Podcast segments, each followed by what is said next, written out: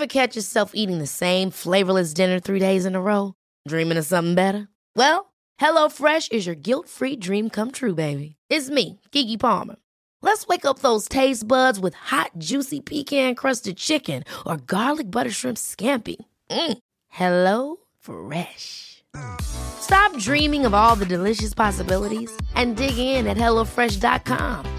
Let's get this dinner party started. There's never been a faster or easier way to start your weight loss journey than with PlushCare. PlushCare accepts most insurance plans and gives you online access to board-certified physicians who can prescribe FDA-approved weight loss medications like Wigovi and Zepbound for those who qualify.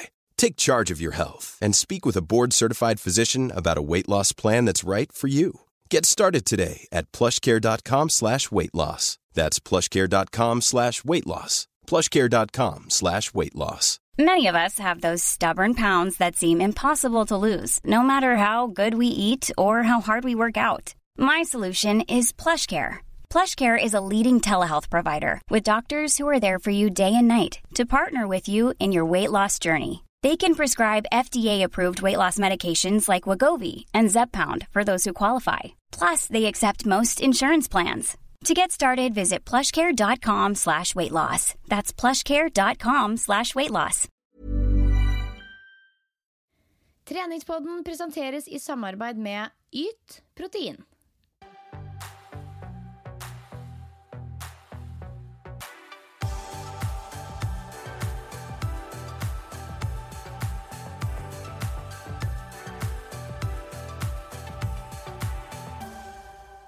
Kjære lyttere av Treningspodden.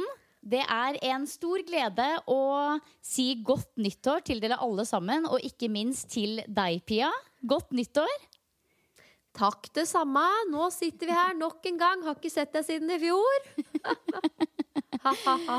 Ja, men det er jo litt altså det, Dette er første episoden vår i 2019, og det er litt sånn uavhengig av om, at, eh, om man er en person som er liksom glad i nyttårsforsetter og ny start og alt dette her, så er det en litt sånn høytidelig følelse rundt dette med at det faktisk er et nytt år, da, synes i hvert fall jeg.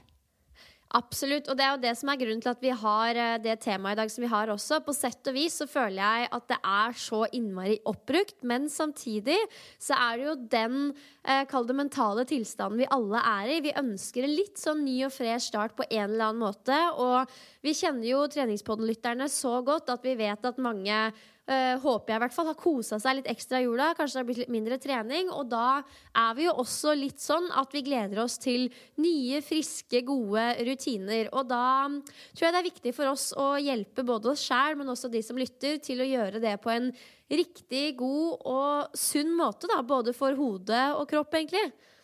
Ja, og derfor så er dagens tema 'Slik gir du deg selv' en sprek og god start på 2019 med gode, langvarige eventuelt endringer, eller eventuelt beholde de gode vanene som du allerede har. Absolutt. Uten å ta helt av. Ja, For det er veldig mange som bare går helt banana så fort kalenderen viser 1. januar. Og da vet vi også at fallhøyden blir så ekstremt stor. Og det er nok begrensa hva man klarer å endre og få til eh, bare fordi kalenderen har bikka over et nytt år. Og det, det må vi være flinke til å minne oss selv på. Ja, jeg er helt enig. Og vi hadde jo faktisk, det husker jeg faktisk, at i 2018, Den første episoden i 2018 det handla om nettopp det. Hvordan man unngår denne Altså Hvordan man unngår det der å liksom gønne på som et uvær bare fordi det er et nytt eh, år, da, men å heller legge til, gode, legge til rette for noen gode, langvarige rutiner og van vaner. Og i dagens episode så tenker vi å dele litt eh, egne refleksjoner fra året som har gått, og gi dere som lytter en, eh, noen gode, eh, gode og konkrete verktøy og ikke minst øvelser til hvordan dere kan ta eh, kontroll over egen treningshverdag. Absolutt, og I tillegg så skal vi dele egne tanker rundt vår trening den kommende sesongen. Men også livet ellers. Litt sånn eh, jobbfokus for min del. Men det blir jo ikke jobbfokus for deg. Det blir mer sånn reise, young, wild and free-fokus. Hva skjer i dine siste måneder på tur? Ja, det er jo det. Altså, det er jo veldig det er jo sånn at jeg faktisk skal jo, jeg skal jo tilbake igjen på jobb i 2019, så det høres kanskje rart ut, men i denne refleksjonsprosessen rundt dette med nytt år, så har jeg faktisk eh, eh, lagd meg og tenkt ut noen gode verktøy som kommer til å hjelpe meg til en bedre hverdag også på jobb når jeg kommer tilbake igjen i den situasjonen. Og det er langt fram i tid, men det er allikevel litt sånn eh, julekvelden på kjerringa, ikke sant? At det er lurt å være litt føre var. Så jeg har allerede laga meg eh, noen gode ideer i hodet, da tenker jeg i hvert fall selv, om hvordan jeg kommer til å eh, på bedre måte takle hektisk hverdag og jobb når den tid eh, kommer. Og det gleder jeg meg til å høre om. Vi kan jo bare gå rett på en liten sånn recap fra jula, Silje. Og noe av det siste jeg nevnte før vi tok juleferie, det var jo at jeg skulle ha en en såkalt digital detox. Nå ble det en sånn halvveis digital detox, for jeg jobba, eller var litt på i romjula. Eh, men jeg var mye mindre på telefonen. Og som vi vet, så gir jo det enormt mye mental frihet. Man er mye mer til stede, opplever i hvert fall jeg. Eh, og det henger jo logisk nok sammen med at jeg vanligvis går og tenker og kverner i hodet mitt på hva jeg har lyst til å legge ut, hvor er det fint å spille inn en treningsfilm, hva skal jeg skrive? Og jeg har alltid muligheten til å liksom jobbe og pusle litt på telefonen hvis uh, muligheten byr seg, da. Men når jeg gir meg selv litt sånn space og fritid, sånn som jeg gjorde i jula, så er det mye lettere for meg og ja, slå av huet og bare være. Mm. Men eh, så var det kjæresten min som nevnte at det, eh, det er veldig synd hvis det skal være sånn at du, du må ha en svart-hvitt digital detox én til to ganger i året for at du skal klare å være sånn her. Og det er jo ikke sånn at jeg går rundt og tenker på sosiale medier 24-7, men han har påpekt at du er for å vinkle det litt positivt, da. Du er veldig flink til å tenke mye på jobb og hva du skal gjøre dagen etter. Og det vet jeg jo fra før av, så noe av mitt mål i 2019 blir å være flinkere til å være på jobb når jeg skal være på jobb, og så kalle skru av og legge bort den delen av meg, og så bare være. Sånn at jeg ikke kjenner at jeg må ha noe sånn digital detox, men at jeg bare er flink på den balansen. Og det ordet der, balanse, Silje, det går jo igjen også her. For jeg tenkte på det at det at jeg skulle ha en sånn ekstrem digital detox, det kan jo nesten sammenlignes med at jeg skulle gå på slankekur eller et sånt ekstremt treningsprogram. Fordi det er det behovet vi mennesker har i oss for å tenke enten-eller. Sånn kutte ut at ting er svart-hvitt. Men i virkeligheten så er det jo ikke det. Og det er jo ikke sånn at jeg kan gjøre det ene eller det andre sånn i hverdagen. Så um, derfor må jeg nå også tenke balanse i enda større grad inn i jobbhverdagen min. Så det da er vi inne på det allerede. Det er et av mine viktigste fokusområder i 2019. Ja, ikke sant?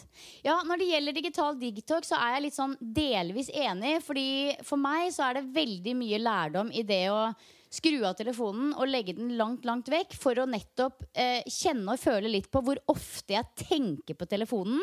Eh, det kan være litt sånn Og det hadde, jeg, det hadde vært interessant å funnet ut av. Eh, det har jeg lyst til å google. Og den tanken kommer altså så ofte. Altså, jeg, jeg, tror Jeg aner ikke om det er mulig å på en måte eh, spore opp hvor mange Google-søk jeg har på en dag, men det må være utrolig mange. Fordi jeg gikk nå ti dager uten telefon, og Herregud, så mange ganger jeg tenkte at jeg skulle google noe, og fant ut at nei, det kan jeg jo ikke.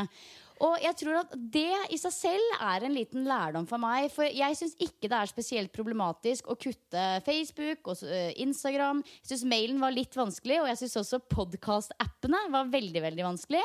Men det å legge liksom, det der litt vekk, det syns jeg var relativt ok enkelt, men det å liksom finne ut hvor mange ganger jeg faktisk tenker at å, jeg må sjekke tida på telefonen, jeg har lyst til å google noe på telefonen, jeg har lyst til å søke opp den personen for å finne ut mer om den personen Alle disse tingene her, det dukker opp mye, mye oftere enn det jeg kanskje var klar over, altså.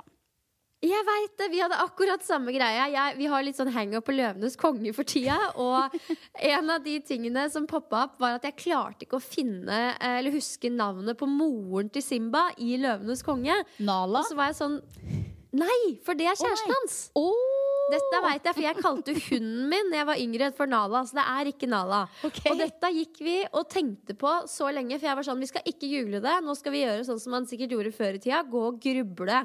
Og, um, og, det gjorde vi. Jeg skal ikke si hva det er, for det kan folk finne ut av sjøl. Men det var sånn klassisk eksempel på hvor mye lettere eh, og tilgjengelig ting er når man har den der lille smarttelefonen i hånda hele tida. Men nå fikk vi brukt disse små eh, hjernecellene litt. Ja, og det er nettopp det. Det å liksom tvinge seg sjøl til å finne fram de små grå, det tror jeg faktisk vi har litt godt av. Fordi verden er for enkel. Altså, jeg husker Før i tida så satt jo folk med sånne altså De sparte liksom Sparte penger og ønska seg i 18-årsdag leksikon. ikke sant? Det var på en måte det er, Og det er ikke mange år siden at folk gikk til innkjøp av dyre, svære leksikon for å finne ut av alt mulig rart, som vi nå bruker Google til. Så jeg, eh, jeg tror dette her er bra lærdom. og det jeg tar med meg videre eh, fra min digitale detox eh, over jula, det er at eh, hver gang det dukker opp noe som jeg liksom umiddelbart får lyst til å søke opp, så skal jeg skrive det ned i notater, og så tar jeg meg heller det kvarteret på kvelden det tar, og finne ut av alle de tingene jeg har lurt på i løpet av dagen. Og da tror jeg også jeg kommer til å ha eh, være mer til stede i nuet til å faktisk ta det inn og, og, faktisk lære noe av det, enn at det bare er sånn eh, informasjon som kommer inn og går ut. Så eh, det å liksom skrive det opp på notater på telefonen og bruke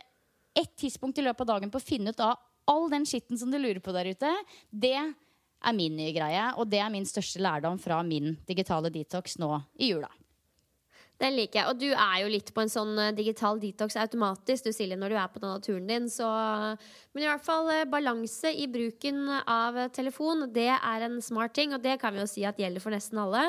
Avslutningsvis så kan jeg jo nevne at ved å ha et fokus på dette her, så legger man jo også merke til hvor mye andre rundt en bruker telefonen. Å, hjelp, og, ja eh, er det i hvert fall én ting jeg ikke skal gjøre, så er det å ha telefonen liggende når man er sammen med folk. F.eks. å spise middag og ha telefonen liggende opp på spisebordet. Jeg, det er, jeg har begynt å tenke at det er en skikkelig uting. At det er sånn disrespect. Ja, men det er det jo. Og det er det jo så 100% Og jeg husker så, jeg husker så godt at jeg følte akkurat det samme i den tida hvor alle rundt meg begynte å få iPhone. Jeg var drittreig på å få meg eh, smarttelefon. Jeg hadde sånn gammel uh, haug av en Nokia eller noe sånt noe kjempelenge inn i den uh, trådløst-perioden perioden hvor alle andre rundt meg fikk eh, telefon. Og jeg husker jeg syntes det var så jækla frekt når jeg var på kafé med en venninne, og hun satt og glodde ned i telefonen. Og det har på en måte blitt normalen. Altså Det er kanskje å dra det litt langt, men i enkelte flokker og gjenger og familier så tror jeg faktisk det er litt av normalen nå. Så ja. Vi kan vel egentlig bare sette en strek og si at uh, telefonbruk er noe man burde være bevisst på. Rett og slett. Absolutt. Vi, vi i Treningspodden og dere som lytter, vi er nå kulturbærere. Vi skal sette en ny standard i 2019 for hvordan man bruker telefonen. Ja. Men du, bortsett fra digital detox, hva har du gjort i jula? Vi har jo nå fått oss en sånn ny regel om at vi ikke spør hverandre om noen ting før vi snakker med hverandre i podkasten. Eh, for da blir det mye mer spennende å motta informasjon om hva den andre har drevet med. Ja, du, jeg eh, feira jo første delen av jula hjemme. Og så første juledag så satte jeg og kjæresten oss i bilen og kjørte opp på hytta hans, der vi har vært eh, mer eller mindre hele jula. Og eh, tidligere, når vi har feira jul, så har det vært mye fest og moro og afterski. Men uh, nå i år så blei det en god del roligere, og det kjente jeg at var skikkelig skikkelig digg. For jeg er sånn Jeg pleier å måtte ha ferie etter ferien, nesten. Fordi liksom, det er så høyt tempo, det er så mye som skjer, og det er så moro, men man er så på da, på en litt annen måte. Så helt sånn piano og tok det skikkelig rolig. Det var deilig. Eh, jeg var masse på Vestlia, der jeg både trente, men også var på spa. Og da var det ikke det at jeg tok spa-behandlinger, fordi for det første så syns jeg det er så sjukt dyrt å ta spa. Altså sånn, Hvis noen skal stå og kna litt på deg, eller legge noen steiner eller noe leire og noe greier, det koster jo søren meg 2000-3000 kroner, Silje. det er helt sjukt. Så, så det, det, blir litt for råflott. Men jeg var inne på spa-avdelingen der, og jeg er blitt så glad i det jeg kaller min spa-rutine. Selv om det er sikkert en veldig kjent greie. det vet jeg at det er Men da er jeg altså 15 minutter inne i badstua og kjenner at det liksom koker både på innsida og utsida. Så trer jeg ut av badstuen og går i kuldekulpen. Og blir sittende der i ett minutt. Og mm, jeg vet ikke om du har gjort det noen gang, men det er virkelig en øvelse for eh, både topplokket og pusten. Fordi det er så kaldt å sitte der. Jeg har vært i sånn her, uh, kald dupp, ja. Og det, jeg tror ikke jeg har holdt ut i ett minutt, faktisk. Det er, uh, men det er noe å øve viljestyrken på, da. Ja, ja, og du må liksom virkelig jobbe med deg sjæl. Men um, når jeg da sitter der i ett minutt, så er det tilbake i badstua. 15 minutter der, tilbake i kulekulpen. Og det som skjer når jeg gjør det en tre gangers tid, er at blodsirkulasjonen bare Altså, det bobler i innsida på kroppen min. Jeg la ut et bilde på Instastory hvor du bare så at huden min var helt sånn der rødmussa. Uh, og det er jo fordi man hele tiden veksler mellom det varme og det kalde. Da. Og det um, må jeg bare si til dere som lytter, at hvis du er på et spa og har muligheten, gjør det. For det er verdens mest fantastiske følelse. Uh, utover det fikk gått litt på ski, men skiføre her hjemme er ikke helt rått, Silje, så det blei med et par turer. Uh, så utover det ble det litt sånn utendørstrening i vinterkulda. Mye trening inne på Vestlia, som sagt. Og ja, holdt det gående. Men man merker jo, som vi har snakka om før, at når det er ferie, selv om man trener, så er man jo veldig sånn stillesittende ellers. Man sitter og leser bok, sitter og prater, sitter og spiser. Eh, så det er digg å være tilbake i hverdagen og liksom være litt på farta, hvis du skjønner. Altså, jeg pleier jo alltid å virkelig ønske hverdagen hei og velkommen med åpne armer etter en sånn uh, litt sånn stillesittende periode som jula kan være, da. Men samtidig så er det jo liksom når man er oppi det, så er det jo bare kvalitetstid og digg og koselig og moro. Men eh, hverdagen den er også fin, og det tenker jeg er et sunnhetstegn når man føler det sånn ekte på innsida. Altså, det er jo bare kos og moro og alt det der, men samtidig så kjenner jeg Ok, det kan hende at jeg er litt skada, at det er veldig rart at jeg tenker sånn her, men jeg syns nesten det blir litt mye kos. Skjønner du? At det, det, det, er så mye kos at vi skal kose oss så mye at man skal kose seg så mye at det liksom bobler over, så blir jeg sånn jeg trenger ikke å kose meg så mye. jeg vet ikke, det bare blir litt sånn Jeg kan kose meg minst like mye med sånn én kosekveld i uka, og så er det tilbake til liksom hard work, trening, legge ned innsatsen som trengs. Og så ja, jeg vet ikke. Det er liksom, jeg bare tenkte på det underveis i juleuka at uh, dette er så kosete, det er så hyggelig og så deilig at uh, nå må jeg ha hverdag. ja, jeg tror ikke du er alene om å føle det på den måten der, altså. Nei, og det er jo bra, fordi det er jo det som gjør at vi er fulle av motivasjon nå som vi sitter her, og det er januar. Men, um, men min julefeiring er jo én ting. Den er jo ganske lik som den alltid har vært, og sikkert ganske lik som uh, mange av de som hører på, har hatt. Men uh, du er jo i det store utland, i Australia, og det som er spennende, er jo å høre hvordan du har feira jul. Ja, altså jeg har egentlig aldri hatt en sånn derre eh, greie med jul som har vært veldig sånn betydningsfull for meg. Jeg vet ikke om det har noe å gjøre med jeg har, li, jeg har, en liten mistanke om at vi som er skilsmissebarn, kanskje har en litt annen eh, Vi har ikke de der røttene med jula som jeg merker at veldig mange andre har. Eh, og for meg så har på en måte Jeg har jobba julekvelder, og jeg har eh, vært ute og reist mye i jula. Og liksom, jeg har aldri hatt den der sinnssyke tilhørigheten med jul. Så, sånn som jeg f.eks. har med eh, 17. mai. Det er liksom noe helt annet igjen. Der har jeg virkelig tradisjoner som jeg liker å følge. Men eh, jul for meg er litt sånn Nei, det er hyggelig, men ikke sånn dritspesielt. Men i år, Pia, så ble det veldig spesielt. Og jeg må nesten fortelle litt om det, selv om det ikke har så mye med trening i treningsboden å gjøre. Fordi det var altså en så utrolig fin opplevelse. Og det, had, det, har nok ikke så veldig mye med jula å gjøre, men det har nok mer med det vi valgte å gjøre i jula. Og eh, selve den ene dagen med julefeiring det gjorde vi i Brisbane med familien til Gard. Og det var helt vanlig sånn som det pleier å være. Det var masse, masse mat. Altfor mye kake, og alle var stoppmette, glade og fornøyde, sånn som det er i jula. Eh, og dagen etter denne ene dagen med julefeiring så hadde vi vekkerklokka på 05.00. Sto opp grytidlig, kom oss av gårde og dro mot Sydney-området. Eh, Eh, og der har vi en veldig god venn av oss som bor. Eh, han heter Billy, og han kjenner vi begge to veldig godt. Han har bodd mange år i Norge, og han var sammen med en veldig god venninne av meg i mange år. Og jeg har tilbrakt mye tid med han fyren her. Eh, på, altså jeg kjenner han såpass godt at han til og med har vært på hyttetur med faren min uten at jeg var til stede. Såpass, ja. ja. Så vi er veldig gode venner, men ser hverandre dessverre ikke så ofte nå lenger, siden han nå bor i Australia og har etablert seg her med en ny dame og to små barn. Men han inviterte oss i hvert fall eh, til dem på eh, romjuls- og nyttårsfeiring. Og vi kom dit, ble tatt imot med åpne, åpne, armer, og så satte vi oss i bilen. Vi to familier, da. To vokst, altså fire voksne og fire barn. Og kjørte av gårde fire timer inn i bushen. Og når jeg sier bushen, Pia, så tror jeg ikke jeg var klar over hvor mye bush vi faktisk snakker her. For her var det langt inn i skauen og enda lenger inn i skauen. Og vi måtte krysse elver, og det var ikke måte på. Og til slutt så kom vi fram til en nydelig eh, liten hvitløksgård som ligger der helt alene. Um, og der skulle vi være eh, i romjula. Og det Altså, var... da ser jeg for meg at det bare regna slanger og edderkopper. Og det gjorde det. Eh, altså dette her var det er, en av, det er faktisk en opplevelse som jeg Jeg har ikke vært i nærheten faktisk av å være så into the wild som det vi var der. Og det, det er en nydelig liten hvitløksgård som eh, Altså Tomta til denne, denne gården kjøpte foreldrene til Billy på 70-tallet med en gjeng med hippier som virkelig var hardbarka hippier på 70-tallet. Og det var en flokk eh, hippievenner da, som kjøpte denne tomta og bygde gården opp med egne hender. Alt som gården er bygd av, er gjenbruksmaterialer. Og um, de bor der enda.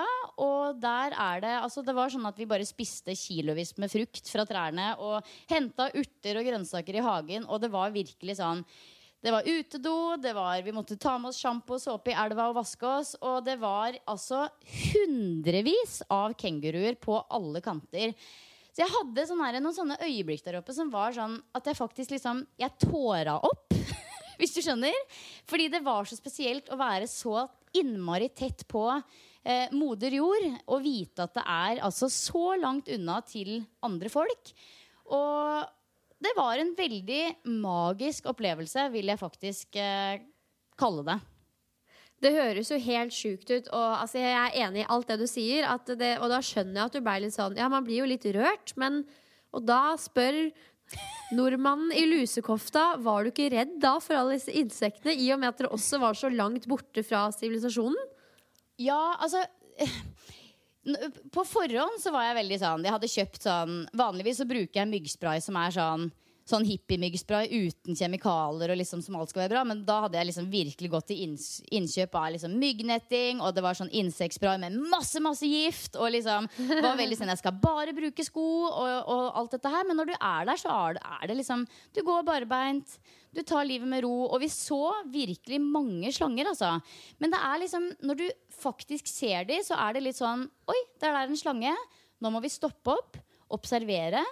Se på dette vakre vesenet, og så trekker vi oss rolig tilbake. Og det var aldri noe hysteri verken over store edderkopper eller slanger som vi så. Det var på en måte bare sånn Nå er vi her i deres element.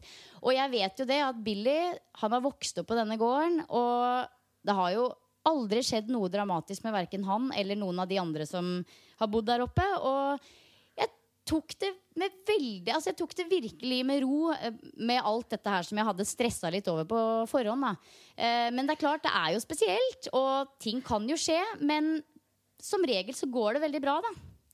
Ja, og det er veldig sånn som du sier Hvis det aldri har skjedd noe fælt med noen, så er det jo liksom Man må jo finne litt trøst i det. Men, og det er så morsomt å følge deg, Silje. Nå er du sånn Jeg har vært tett på moder jord, og du kaller en slange for en vakker skapning. Altså, det er som jeg sa før du dro, det blir så gøy å liksom se utviklingen din, og hvor på en måte free spirit du blir. Og det er sånn, jeg ser det på Insta-postene dine, jeg ser det på hvordan du ser ut på skjermen foran meg, og nå hører jeg det i språket ditt. Og det er, misforstå meg rett, det er bare gøy, og jeg syns bare det er sånn for en berikelse det er til livet ditt og til vesenet ditt. Men det er så gøy å følge med på. Men det er jo litt sånn, Pia, at man på en måte går gjennom en del endringer i livet. Og jeg tror veldig mange tenker at liksom fra man er sånn 25-26 til man kanskje liksom blir såpass voksen at man blir pensjonist, til og med, så er man liksom bare helt sånn stabil. Da er, liksom, da er man den man er, og tar ikke imot noe liksom, inntrykk eller noe inspirasjon. Man bare er liksom satt i den der boksen man har valgt å sette seg sjøl i. Men sånn er det jo ikke. Det er jo i alle mulige aldre så har man jo muligheten til å endre på ting og ta til seg ny kunnskap og bli inspirert og åpne opp for alt mulig. Og det er jo helt topp. Men jeg tror jo også at når jeg setter foten på norsk grunn igjen og kommer tilbake i, i normale rutiner med jobb og, og i, i det miljøet jeg er i der, så vil jeg jo selvfølgelig skli litt tilbake igjen til gamle tanker og gamle rutiner og alt dette her. Men det er litt deilig å bare kunne flyte rundt og være Være liksom roadtrip-hippie Silje på tur eh, i disse ni månedene. Da. Det er jo dritdigg. Altså, Misforstå meg rett, jeg elsker det, og jeg tror jo at du kommer stadig nærmere liksom, en del av hvem du er. Og jeg elsker det du sier om at man skal aldri slutte å utvikle seg, og det tror jeg fort vi gjør her hjemme. Både fordi det er litt sånn, er litt sånn samfunnet er satt, men også pga. relasjonene vi er i. Fordi alle rundt oss har en forventning til hvem vi er, hva vi gjør, hva vi liker. Og det å bryte opp i det er jo krevende både for en selv, men også de rundt dem. Det setter litt krav til at eh, de som er glad i deg, på en måte åpner horisonten litt for hvem du er. Da. Og det er jo også, kan også være litt sånn skummelt. Så um, nei, jeg er utelukkende inspirert. Og jeg håper og egentlig tror at du kommer til å ta med deg mye av dette her hjem. For jeg tror vi trauste nordmenn vi trenger litt batikk- batikk-T-skjorter og positivt slangesnakk. Ja, og så er det jo noe med det at jeg tror treningsbransjen ehm, og liksom det må være ha en treningsidentitet. Det er en ganske sånn jeg vil ikke kalle det en smal boks, men det er allikevel en veldig sånn sterk identitet. Som er veldig sånn Alt skal være vitenskapelig bevist. Og det er veldig sånn Det er ikke snakk om så mye følelser. Og det er ikke snakk det, det er på en måte litt sånn at jeg tror jeg har åpna opp for at det er mer i verden enn hva som kan virke logisk. Og akkurat den delen der Jeg vet, tør nesten ikke å si det høyt, men jeg tror faktisk treningsbransjen kan trenge litt mer av um, Litt mer føleri enn hva det er nå. For det er veldig sånn at alle som skal inn på treningssenter, de skal få en sånn sak tredd nedover huet, og sånn skal det være. Og strukturen skal se sånn her ut, for det er bevist at det er det beste. Og sånn får man best resultater. Og jeg tror bare at det er så veldig mange flere måter å gjøre det på enn det som blir praktisert. Da. Så jeg håper jo at uh, f.eks. litt spiritualitet og litt, litt mer kreativitet kan også passe inn i treningsbransjen. Jeg er så enig, og det er jo en del av filosofien min om å altså, bli din egen PT og boka. At uh, jeg tror veldig på at uh, enkeltmennesker Det er ingen som kjenner en selv så godt som en selv. Da. Og veldig mange opplever jo f.eks. i et samarbeid med en PT at de får et eller annet tredd nedover hodet som ikke Det føles ikke riktig, men det er veldig vanskelig å si til en PT som står der stor og sterk og liksom viser til forskning og resultater med andre. da Eh, og jo flere jeg jobber med, jo mer tror jeg på at hvis du klarer å følge litt den indre stemmen rundt hva som føles riktig ut og bra ut for deg, eh, så er du nærmere en sånn god indre fasit som varer. Men det er jo som du sier at det er skummelt for oss, kall det fagfolk, å si høyt, fordi man blir veldig fort slått ned på. eh, føler i hvert fall vi, da, med dette her at eh, kan ikke bare føle deg fram til hva som er bra, og du må se i boka og sjekke PubMed og, og for all del, jeg er for at eh, vi skal gjøre det, men jeg syns også at vi kan åpne opp for mer Jeg syns vi har rom for litt mer følgerier her, Silje. Ja, jeg også se, liksom, Jeg setter en knapp på det. Og i tillegg så Igjen litt til det vi snakka om i den siste episoden før jul, så er helse så veldig, veldig mye mer enn knebøy, intervalltrening og mobilitetstrening. Det er liksom Det er virkelig mye mer enn det, da. Og jeg tror at hvis en del andre elementer faller på plass, så vil disse em, litt mer sånn slitsomme oppgavene rundt den fysiske treninga bli enklere. Så ja. Men det er, eh, vi er jo alle bygd forskjellig, og jeg tror man må bare finne litt ut av disse tingene her selv. Men det er viktig å vite at eh, det å følge noen andres program, som vi også har snakka om tidligere, det funker kanskje ikke så bra. Absolutt. Det skal i hvert fall skje på egne premisser. Og med det så er vi egentlig, er vi egentlig litt over i eh, hoveddelen. Vi skal snakke om hvordan du som lytter kan planlegge 2019 best mulig på egne premisser. Let's go! Let's go. Så på tide å legge en plan for 2019. Og som vi nevnte innledningsvis, så kommer vi til å dele noen eh, konkrete øvelser og verktøy som vi bruker selv, og som gjør det lettere for deg som lytter å legge en plan på dine egne premisser, for det brenner jo vi veldig for. Vi tror at uh, hvis du gjør det, så er det større sannsynlighet for at du klarer å ha en kontinuitet i det du gjør. Og det er kontinuiteten som gir resultater. Uh, treninga du gjør, kosthold du spiser, må bli en del av deg. Det må bli en måte å leve på, for det er jo da du får resultater som varer. Eh, men før vi dykker inn i de øvelsene, Silje, så kan jo jeg spørre deg om treningsåret 2019. Har du rukket å legge noen planer for det? Jeg har tenkt eh, litt på det. Jeg har ikke liksom virkelig eh, Virkelig liksom vridd hodet mitt på det, men jeg har tenkt noe på det. Og det første som slår meg, er at uh, treningsåret 2018 er Det er faktisk det første året som jeg kan huske hvor jeg kun har trent um, det jeg liker. Jeg har ikke tvunget meg selv til å gjøre uh, ulike typer treningskonsepter eller sette meg selv styrkemål som jeg ikke er motivert til å gjennomføre. Eller holde på med sånne type ting som jeg har gjort tidvis eh, opp igjennom. Og det er ikke noe gærent i det, og jeg er dritglad for at jeg har gjort det før. Fordi det har gitt meg sinnssykt mye kunnskap og lærdom og erfaringer som jeg ikke ville hatt hvis jeg ikke hadde tvinga meg gjennom det. Men 2018 er faktisk det første året der hvor jeg bare har på en måte flytet rundt og trent det jeg vil trene. Og jeg må innrømme det at jeg liker jo det veldig, veldig godt. Um, sånn at jeg tror jeg kommer til å dra med meg mye av det inn i 2019. Men samtidig så kjenner jeg jo at jeg kan strukturere det noe mer. Uh, spesielt har jeg tenkt litt på uh, på kondisjonsfronten, fordi uh, jeg, har, jeg løper nesten daglig på tur. Og det er jo litt sånn at når du trener du kondisjon mer enn tre ganger i uka, så bør du strukturere øktene dine ut ifra om det er høyintensitet eller om det er litt lavere intensitet. Og det jeg driver med nå, det er rett og slett lapskaustrening. Og det er jo nesten litt flaut at man som personlig trener går i den lapskaustreningsfella, men det har jeg gjort. Og det, det, er ikke det at det er noe sånn forferdelig grusomt over det, men selv om jeg på en måte bruker kanskje dobbelt så mange timer på kondisjonstrening nå som det jeg gjorde for et halvt år siden, så har jeg mye dårligere kondisjon.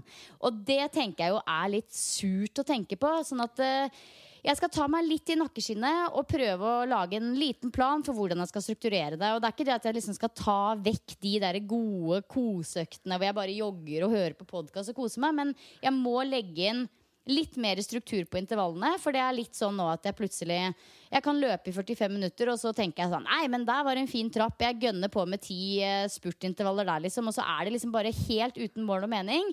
Og det jeg tror jeg må legge inn for å få økt kondisjonen min litt igjen, det er uh, lange intervaller.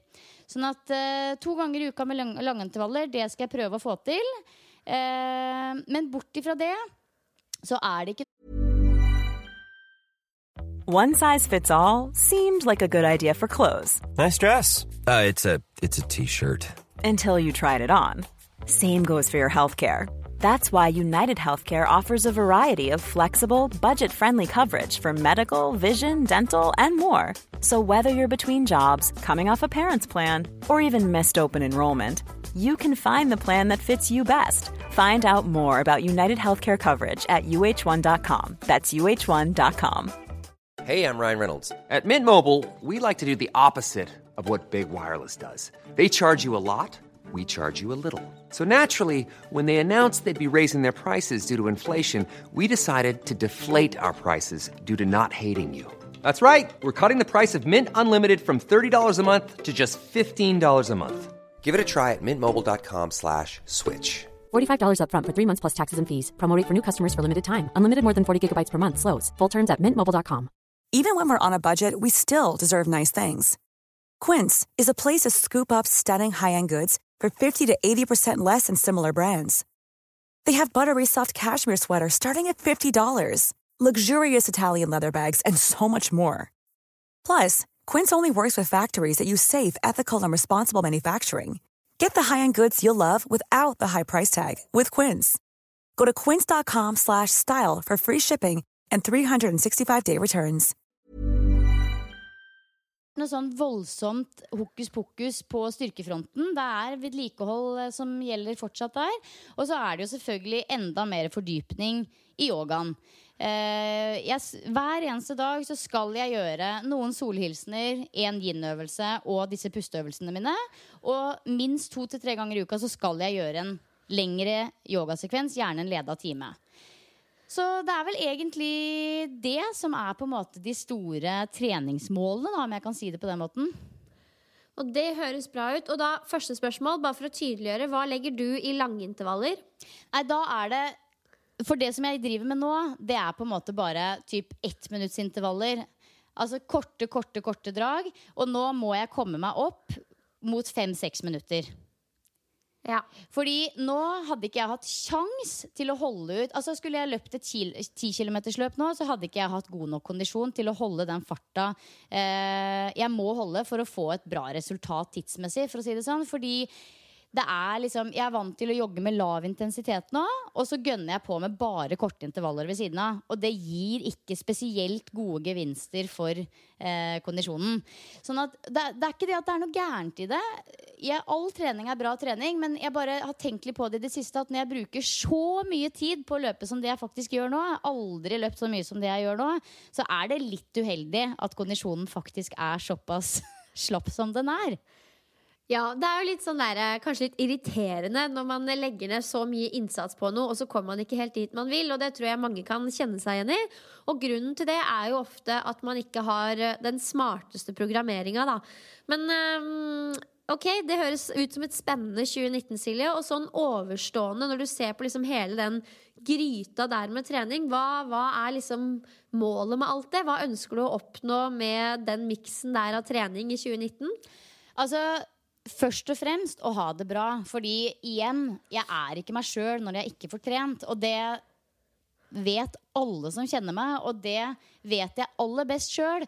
Og jeg kan eh, jeg kan lure meg sjøl til å tenke at eh, ja, ikke noe, null stress, joggedress. Jeg kan gå en uke uten å trene og føle meg like fresh. Men det gjør jeg Kan altså ikke ikke. Jeg føler meg faktisk litt råtten på innsida.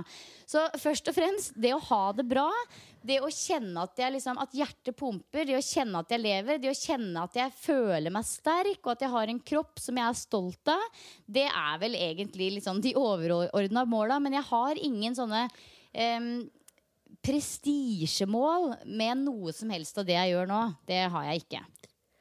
Og det er bare Det vet jo jeg egentlig, fordi jeg kjenner deg og kjente jo litt til planene dine for 2019 fra før. Men jeg bare tenker at det er litt viktig at uh, vi understreker at den treninga man gjør, henger jo sammen med et overstående mål uh, som sier noe om hva man ønsker å oppnå. Uh, og det samme for meg, egentlig. Jeg har lyst til å fortsette å trene allsidig og på den måten bli både raskere og sterkere. Men aller viktigst, også sånn som deg, føle meg bra. Men kanskje sånn i enda større grad enn deg, så kjenner jeg meg bra når jeg kan se en progresjon, eh, spesielt da innen styrketrening. Og det er vel derfor jeg er hakket mer opptatt av f.eks. å trene etter et program enn hva du er. Fordi der hvor jeg er i livet mitt nå, så finner jeg veldig mye glede i å se at jeg fysisk klarer å presse de vektene og tallene oppover, da, på samme måte som du finner glede i å um, utøve yogaposisjoner bedre. Ikke sant? Det går jo på mye av det samme. Eh, Så jeg trives veldig godt med måten jeg trener på, som jeg har trent på nå det siste halvåret, og har vel tenkt å fortsette med det. Det er tre til fire styrkeøkter i uka, full kropp hver gang. Én til to crossfit-økter, og så litt løping her og der. Jeg eh, har jo nå fått et treningsrom hjemme, det vet alle, med bl.a. en ganske sånn teknisk løpemølle. Og nå har jeg begynt å kjenne litt på den gleden av å løpe igjen, fordi den gir meg så mye feedback rundt f.eks. det her med stegfrekvens, Silje. Det har sikkert du jobba med. Og man sier jo det at uh, ca. 180 skritt per minutt er der man ønsker å ligge. Og for de som ønsker å vite hvor høyt det er, søk opp BPM 180 på Spotify, og så kommer du til å få karasjokk når du hører hvor høyt, hvor høyt tempo det faktisk er. Altså, Det er så korte steg. Det. Jeg følte at jeg bare Jeg så følte at jeg så ut som en dust første gangen jeg prøvde. Og det som er digg med den mølla her, blant annet, er at den hele tiden viser meg stegfrekvensen min. Og det gir meg automatisk noe annet å fokusere på enn på en måte bare sånn Ok, nå skal jeg bare gjennomføre den fireminutteren her. Fordi plutselig så har løping gått fra å være noe jeg bare gjør, til å handle enda mer om teknikk og måten jeg gjør det på, da. Og det syns jeg er veldig moro. Så det blir nok litt mer løping på meg, og da spesielt langintervaller, samme som deg, for det er jo der man henter den gode kondisjonen. Ja, den ordentlige sånn kjernekondisjonen. Fordi det er veldig mye moro med spurter og trappeløp og, og bakkeløp og alt dette her også. Men jeg kan ikke si at det, meg, at det gir meg noen sånn voldsomme gevinster i forhold til kondisjon. Det, det gjør det ikke. Men, men igjen, altså eksempel disse spurtintervallene da, som du annet har eh, inspirert meg til å gjøre for å holde litt sånn liv i muskel 2-fibra mine i låra. De, de har, sin, de har jo sine fordeler og sine gode oppgaver, de også. Men det er disse litt lengre intervallene som må til hvis du f.eks. har et mål om å sette deg en god tid på et løp i sommer. da Ja, de korte intervallene og spurter Det går jo kanskje hakket mer på muskulatur, og kall det snerten i muskulaturen din, og styrken og evnen til å utøve eller eksplodere ut fra start. Men eh, du får ikke trent hjertet i så stor grad, da. Eh, Men det er altså min plan for treninga det kommende halvåret. Og så må jeg bare skyte inn at det, det viktigste eh, det halvåret her, det er ikke meg, det er kjæresten min. Oi! Du skjønner det at i jula så fikk vi begge oss en sånn skikkelig aha-opplevelse fordi vi var veldig spente på dette beinet og hvordan det skulle gå å gå på ski.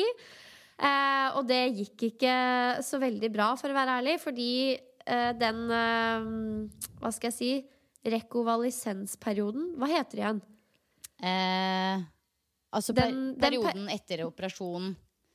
Ja. Den, den går ikke så kjapt som kall det vi trodde, da. Og det viser seg at det er noen komplikasjoner og noe greier og noe greier. Og mest sannsynlig må han inn og operere igjen. Oh. Um, men det at han har ligget stille så lenge og på en måte blitt litt begrensa av dette beinet her, det har forflytta seg andre steder i kroppen hans. Han er jo tidligere alpinist, så han har litt sånn derre Litt sånn skader og vondter her og der.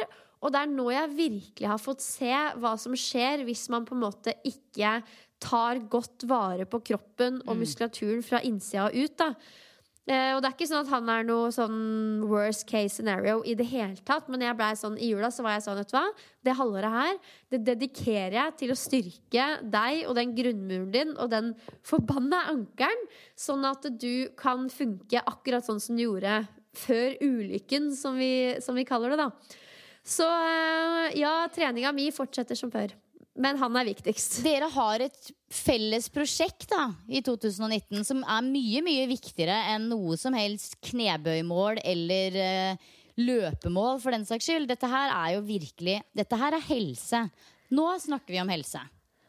Absolutt. Og det her eh, ja, det går aller mest på bevegelighet. Å få tilbake den naturlige bevegeligheten i kroppen, spesielt rundt ankel og kne.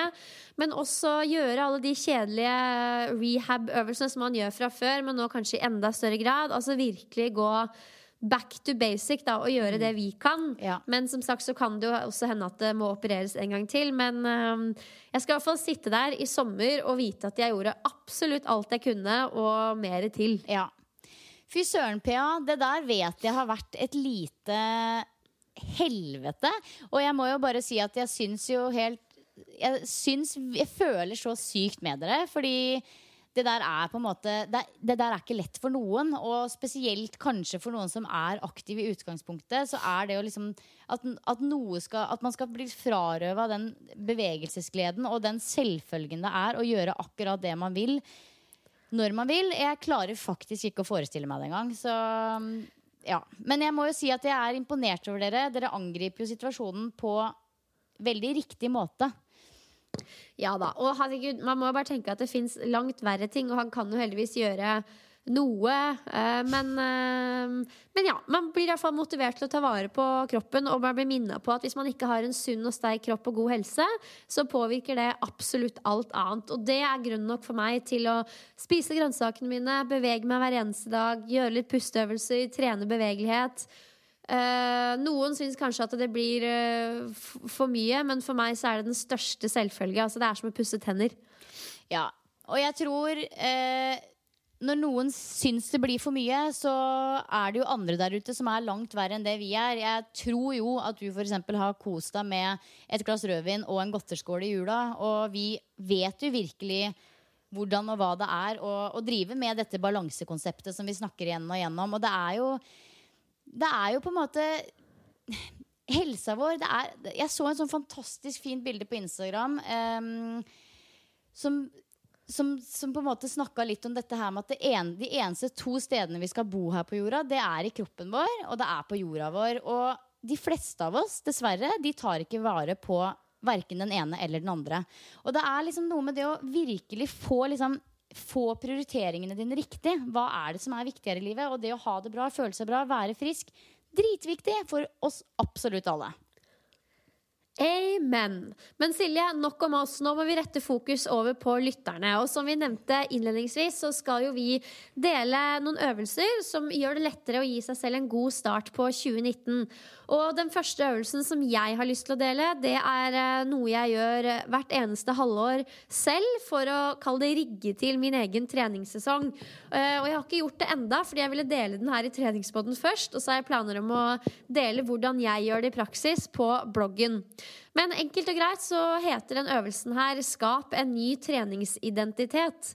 Eh, for som PT, jeg vet ikke om du er enig, men jeg opplever at mange er veldig sånn bevisste på sin nåværende treningsidentitet.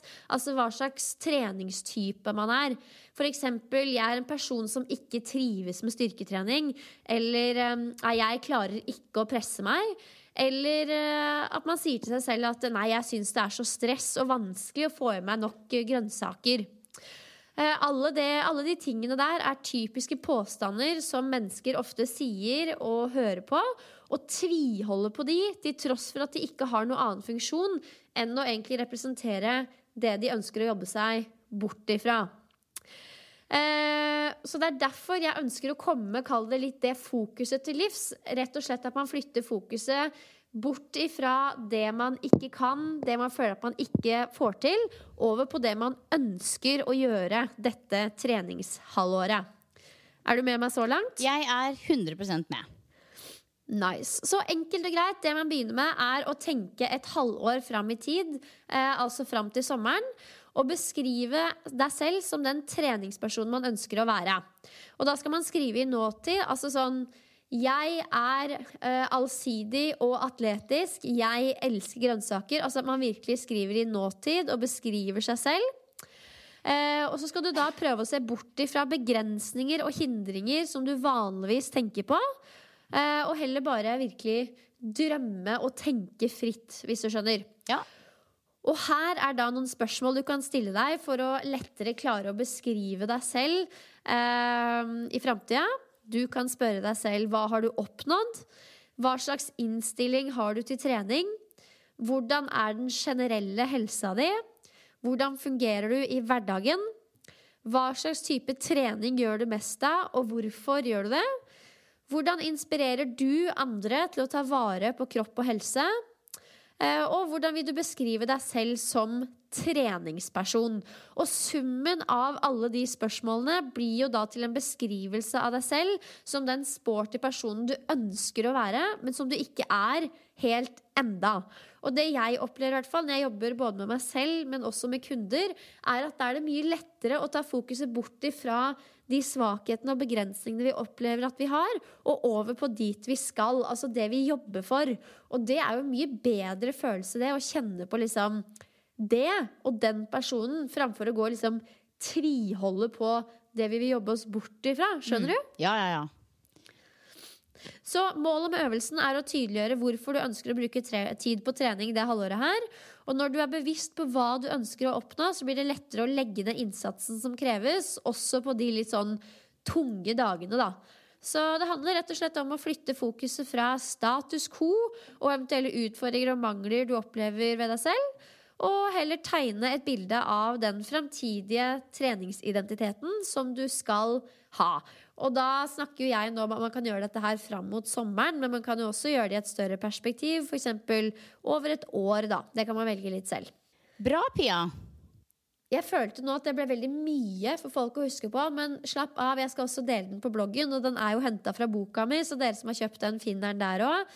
Men uh, det handler altså enkelt og greit om å prøve å skape en litt ny treningsidentitet som du skal jobbe deg mot. Det halvåret her. Ja, og jeg tenker jo at eh, det å ta i bruk disse spørsmålene som du ramsa opp, er jo utrolig verdifullt. Og om man velger å sette seg ned en time med penn og papir og sitte og skrive det ned, rett og slett, eller om man velger å ta to spørsmål eh, hver dag i en uke f.eks. på sin daglige gåtur eller joggetur eller hva det måtte være, det kan man jo velge litt selv. Man har jo litt sånn ulike teknikker på hvordan man kommer Hvordan man får liksom elta dette her oppi hodet, da. Men eh, det har i hvert fall vært en stor lærdom for meg i forhold til yoga teacher training og på denne turen her. Det å liksom få ned litt sånn få ned litt tanker på papir. Da, og det å faktisk eh, sette seg ned og ta seg tid til å snakke litt med seg sjøl. Eh, og det kan jo også være at man tar den, en sånn type tar den gode samtalen i bilen også, med en eventuelt kjæreste eller foreldre eller en venninne. At man liksom sier sånn Du, nå skal jeg gjøre noe som kanskje virker litt rart og kleint, men la oss stille hverandre disse spørsmålene, og så får man kanskje noen gode eh, refleksjoner og tanker rundt ting. Så jeg tenker at det her er knallbra. Start på 2019. Absolutt, Gjør det gjerne med noen eh, så lenge man tør å være ærlig nok. holdt jeg på å si Det ja. viktigste er at du bare liksom virkelig er True to yourself. Og jeg gjør den øvelsen her hvert halvår for å kalle det sjekke at måten jeg lever treningslivet mitt på, er i tråd med den jeg har lyst til å være. Og jeg merker at jeg kommer langt sjeldnere på avveien nå enn før, fordi jeg har ja, et tydeligere bilde på hva og hvem jeg har lyst til å være. Da. Så um, jeg anbefaler denne øvelsen her, folkens, for, å, for at treningssesongen 2019 skal bli noe du trives med, og på dine premisser. Tusen takk, Pia. Det var jo litt sånn at denne episoden, den første episoden i 2019, den kom litt sånn brått på etter julefeiringa. Og i går kveld så fikk vi rabla ned noen ideer til hverandre på Messenger på Facebook, der du sa at du ønsket å dele én øvelse, og så spurte du om ikke jeg kunne finne noe f.eks. fra yogaverden. Og da tenkte jeg litt på dette her, da, og fant vel ut at uh, det var to ulike ting jeg gjerne ønsker å dele, fordi jeg tror det kan passe veldig fint inn i nesten alle menneskers liv nå eh, på tampen av et nytt år. Og så tenkte jeg litt sånn åh, hvem skal jeg velge? Klarte ikke å velge, så jeg har bestemt meg for å nevne begge to. Og de går på en måte ganske godt sammen, eh, disse to Vi kan kalle det øvelsene. Og den ene, det er eh, Altså nå I 2019 med nyttårsforsettet og alt dette her, så er det veldig sånn at folk er veldig sånn Nå skal jeg begynne å trene, nå skal jeg begynne å spise sunt, nå skal jeg få meg kjæreste, nå skal jeg bli bedre på å rydde. Og det er veldig mye nye ting som man ønsker å begynne med. Og da er mitt tips å lære seg denne fantastiske kunsten det er å velge vekk noe for å ta inn noe nytt. Vi har liksom lyst på så utrolig mye. Og eh, det er jo, vi vet jo det at vi har allerede kanskje litt dårlig kapasitet. Spesielt når det liksom kommer til dette med tid. Så hvis man skal begynne med noe nytt, så må man faktisk velge vekk noe annet. The art of letting go, som jeg liker å kalle det. Og det liksom kunsten å velge vekk noe det tror jeg, i hvert fall for min egen del, det kan være minst like vanskelig som å implementere en ny ting eller en ny vane, for å si det sånn. Eh, men jeg vet for min egen del Dette er jo litt sånn personlig eksempel, men for min egen del så vil jeg kjøpe meg veldig mye tid hvis jeg gir litt mer slipp på ting. Jeg er, og jeg vet det smertefullt godt, at jeg er en kontrollfrik. Jeg liker å ha kontroll på det meste. Og hvis jeg tør å gi litt slipp på f.eks. Altså for middagslaging. Jeg er veldig sånn Jeg liker å lage middag, Fordi da vet jeg at jeg får i meg akkurat det jeg har lyst på, akkurat det jeg trenger. Jeg vet at det blir liksom et grønt og fint måltid. Um, altså, ikke sant jeg er, jeg er, en kontrollfrik, og jeg nyter å lage middag. det er ikke det, Men hvis jeg for hadde gitt litt slipp, og latt noen andre slippe til på det området der, så kunne jeg for kjøpt meg litt mer tid til å si meditere eller trene en ekstra styrkeøkt. Så det var jo bare et eksempel fra min hverdag og min verden. Men ja. Det er et av mine tips. Å lære seg å gi litt slipp på ting. Og det kan jo også være emosjonelle greier, og da blir det jo veldig dypt og veldig mye. Men i hvert fall det å gi slipp på eh, ting som tar tid og plass i livet ditt for å gi plass til noe mer positivt, det tror jeg kan være lurt for mange. Absolutt, og definitivt noe å tenke gjennom. Det er jo vanskelig å individualisere øvelsen noe mer enn det du har gjort nå, for det kommer jo veldig an på hver enkelt. Men uh, jeg prøver også, som du sier, å tenke at hver gang jeg takker ja til noe, eller liksom åpner for noe nytt, så takker jeg også nei til noe, da. Og ja, det er litt sånn viktig å huske på, fordi for eksempel hver gang man sier ja til et ekstra jobboppdrag, eller et ekstra samarbeid eller gudene vet hva, så sier man også nei til kvalitetstid med kjæresten, ferie på hytta med familien, sånne ting. da, Så man må huske på at man skal ha en viss uh, balanse i hvordan man bruker tida og kruttet sitt. Ja, og det du sier der er superviktig, og det er også ting som Det er liksom av, et av de elementene som jeg har allerede begynt å forberede litt i mitt eget hode når det gjelder jobbhverdagen, når den kommer. Og det er at jeg skal, hver gang jeg får en forespørsel på noe, så skal jeg alltid ta meg litt tid til å tenke på det før jeg svarer. Fordi jeg tror Jeg er jo veldig sånn Jeg er det er ikke det at jeg nødvendigvis er bare en ja-person, men jeg er en person som også elsker å gjøre ting. Og, og jeg er veldig sånn hvis jeg får en forespørsel, så kan jeg være sånn Herregud, så sykt fett! Selvfølgelig ja! Og så etterpå kan jeg tenke litt sånn Oi, men den lørdagen der kunne jeg jo faktisk dratt på familietur på hytta, eller osv. Så, videre. så det å faktisk ta seg 24 timer til å liksom veie litt opp og ned før jeg svarer på noe, det er i hvert fall noe jeg skal begynne med. Det høres lurt ut, Siljus. Ja. Og så har vi eh, tips nummer to, som er eh, Altså det er på en måte et punkt i eh, disse Eight Limbs of Yoga, som jeg snakka om i en yogaepisode før jul. Eh, det er en del av niyama, og det handler om å være fornøyd med der du er, eller contentment, som man sier på engelsk. Altså være tilfreds. Um, du kan på en måte ikke begynne å åpne opp for sånn veldig veldig mye mer før man begynner å sette pris på det man har.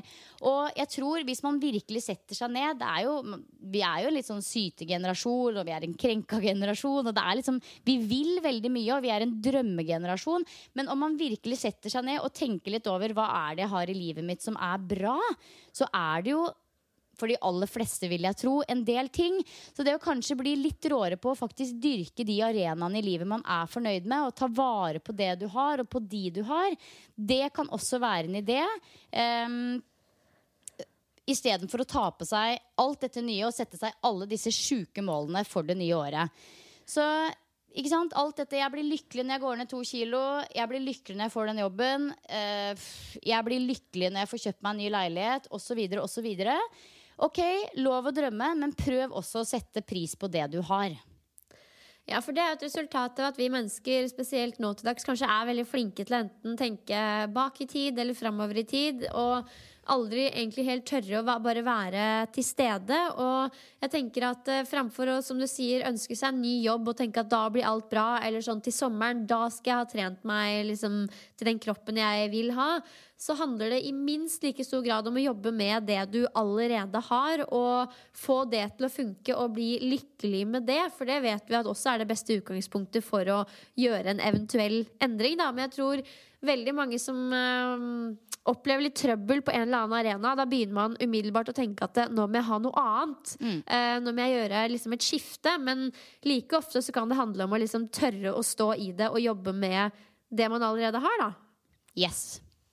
Så jeg håper det ga litt mening. Det er jo på én måte kanskje flytende for noen, men samtidig så tror jeg hvis man virkelig setter seg ned og tenker over disse øvelsene vi nå har eh, gitt til lytterne våre, så tror jeg nok at mange der ute vil oppdage noen sannheter som er verdifulle å ta med seg inn i det nye året. Absolutt. Og da, altså, vi forsøker jo bare å hjelpe dere, gi dere en liten sånn vennlig nudge til å legge en slags slagplan for 2019 som gjør at du føler at du har trua på deg selv, og at du har lyst til å legge ned en innsats på den ene eller den andre måten. Eh, og en innsats da som fører deg fram til et mål eller en tilstand som du ønsker å være i. Så eh, det er jo alt vi vil, og du trenger ikke å gjøre liksom øvelsen til punkt og prikke, men i hvert fall tørre å reflektere litt, da, og sånn at du ender opp med en uh, plan og en måte å leve på som gjør deg glad, og ikke minst stolt av deg sjæl. ja. Word, Pia. Veldig bra. Du, da har vi delt litt tanker rundt dette her. Eh, og jeg føler at eh, både vi er litt sånn rigga for treningssesongen 2019, og det er snart alle våre lyttere også. Eh, men avslutningsvis så må jeg spørre deg, føler det er blitt sånn obligatorisk. Hvor går veien din videre nå, Silje? Liksom, hvordan ser den neste måneden ut? Nå Altså, nå har det vært litt sånn reisefot, reisefot både i går og i dag. Eh, I dag så satte vi oss i bilen og kjørte oppover østkysten igjen. Nå er vi liksom på vei tilbake igjen. Og vi har kommet til en liten Altså The Northern, Beacher, the, the Northern Beaches of Sydney. Nå er vi ca. en uke en time utenfor Sydney. Um, vi var innom Manly, som jeg aldri har vært på før. Som var et fantastisk flott sted, og spiste lunsj i dag. Og nå har vi sjekka inn på en knøttliten, men veldig koselig Airbnb-leilighet. Som er i The Northern Beaches-området. Altså én time unna Sydney cirka. Og her skal vi være i en uke, og det ser fantastisk flott ut. Det var virkelig sånn at jeg bare fikk kasta meg inn i leiligheten og kobla meg på wifi på telefonen før jeg skulle podkaste med deg. Og det er alltid litt sånn nerver og litt sånn stress. Eh, eh, når jeg er på et nytt sted og ikke vet hvordan Wifi-en funker. Og som du ser, Pia, det er helt bekmørkt i rommet jeg sitter i nå, fordi jeg aner ikke hvor ly lysbryterne er. Det er jo litt sånn er, altså, Alt er litt sånn kaos de første dagene man kommer på et nytt sted. Men nå skal vi i hvert fall være her. Jeg kaller det bare Sydney, jeg. Jeg sier at nå er vi i Sydney en uke. Skal møte litt venner her. Eh, bli kjent med stedet her. Jeg har allerede funnet ut at det er fem ulike yogasteder så i det området jeg er i. Så ja, det blir yoga, det blir løping, og det blir eh, strandliv. Og så, etter det, så skal vi igjen sette oss i bilen, kjøre enda lenger opp på østkysten og eh, har en, et hus som vi har leid der, sammen med litt av familien til Garth. Da skal vi være der en uke. Og så har vi en uke til i Brisbane. Og så, 1. februar, setter vi oss på flyet til Sri Lanka. Og det er litt sånn Jeg føler at reisen vår er liksom delt opp i litt sånn bolker. Eh, og det blir på en måte en ganske sånn stor og en veldig spennende bolk. Eh, så 1. februar blir det dra til Sri Lanka. Da har vi tre og en halv måned der. Men før det så skal vi virkelig nyte, nyte, nyte Australia. Og det Australia har å by på. Fordi uansett hvor jeg drar, så er Australia på en måte det er litt favoritten, altså. Og det er jo blitt vårt andre hjem, sånn at vi, vi koser oss veldig når vi er her. Oh, jeg er veldig spent på både å høre om uh, siste rest i Australia, da, men også Sri Lanka og, og også um, wifi-tilgangen der. Altså oh.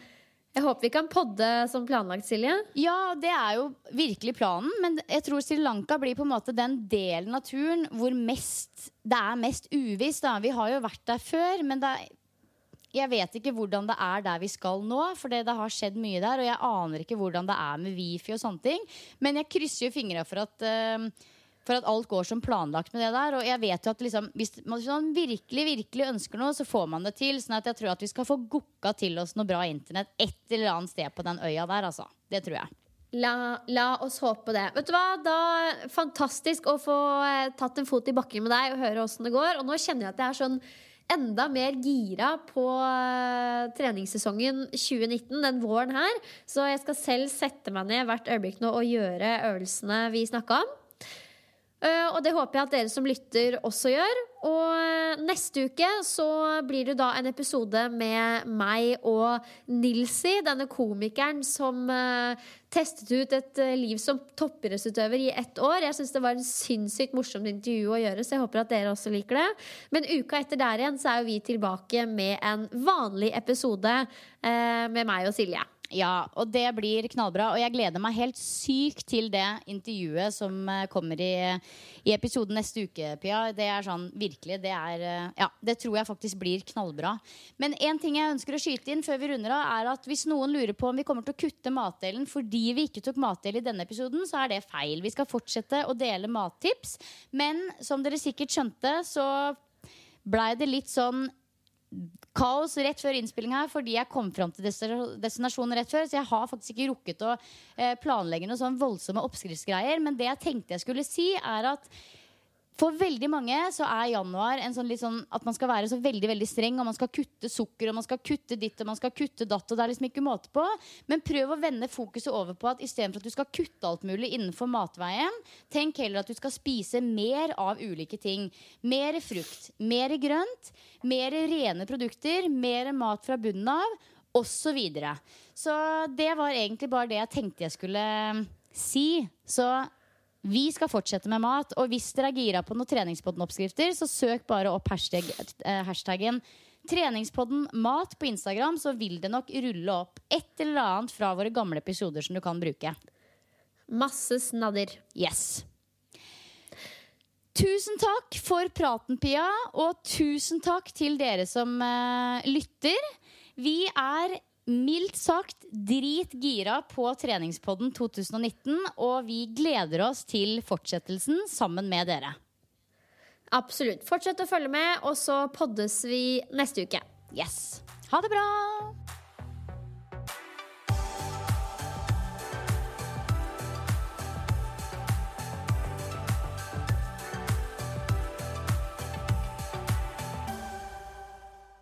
Treningspodden presenteres i samarbeid med Yt protein. Ever catch yourself eating the same flavorless dinner three days in a row? Dreaming of something better? Well, HelloFresh is your guilt-free dream come true, baby. It's me, Gigi Palmer. Let's wake up those taste buds with hot, juicy pecan-crusted chicken or garlic butter shrimp scampi. Mm. Hello Fresh. Stop dreaming of all the delicious possibilities and dig in at HelloFresh.com. Let's get this dinner party started.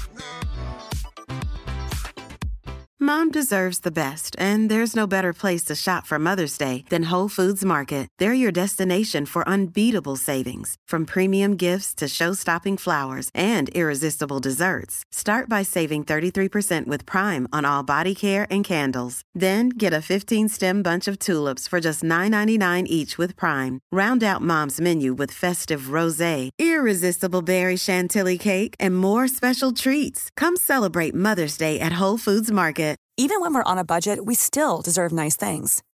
Quince is a place to scoop up stunning high-end goods for 50 to 80% less than similar brands. They have buttery soft cashmere sweaters starting at $50, luxurious Italian leather bags, and so much more. Plus, Quince only works with factories that use safe, ethical, and responsible manufacturing. Get the high-end goods you'll love without the high price tag with Quince. Go to quince.com slash style for free shipping and 365-day returns. Imagine the softest sheets you've ever felt. Now imagine them getting even softer over time. That's what you'll feel with Bowl and Branch's organic cotton sheets. In a recent customer survey, 96% replied that Bowl and Branch sheets get softer with every wash. Start getting your best night's sleep in these sheets that get softer and softer for years to come. Try their sheets with a 30-night guarantee. Plus, get 15% off your first order at bowlandbranch.com. Code BUTTERY. Exclusions apply. See site for details.